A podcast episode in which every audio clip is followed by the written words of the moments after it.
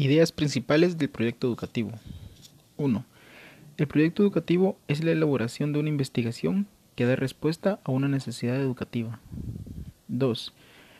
El proyecto educativo nace a través de la detección de una necesidad específica o también puede ser de una necesidad en general que esté relacionada con el sistema educativo y para darle respuesta a dicha necesidad. 3 están enfocados a generar un cambio significativo y permanente en los entornos y en los procesos del sistema educativo.